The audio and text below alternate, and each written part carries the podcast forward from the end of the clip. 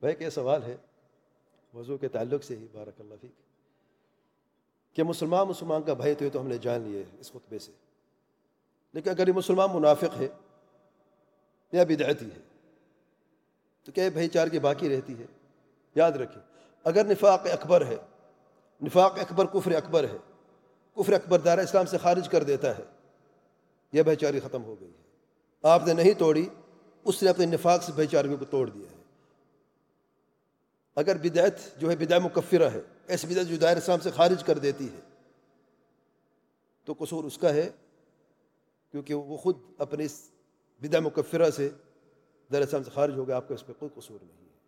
لیکن اگر نفاق اصغر ہے اور بدع غیر مکفرہ ہے یعنی کوئی جشن میلاد النبی مناتا ہے بدع غیر مکفرہ کا ارتکاب کرتا ہے، تو اس کی بھائی چارگی اتنی رہے گی جس کی، جتنی کہ اس کے اندر یہ نافرمانی ہے۔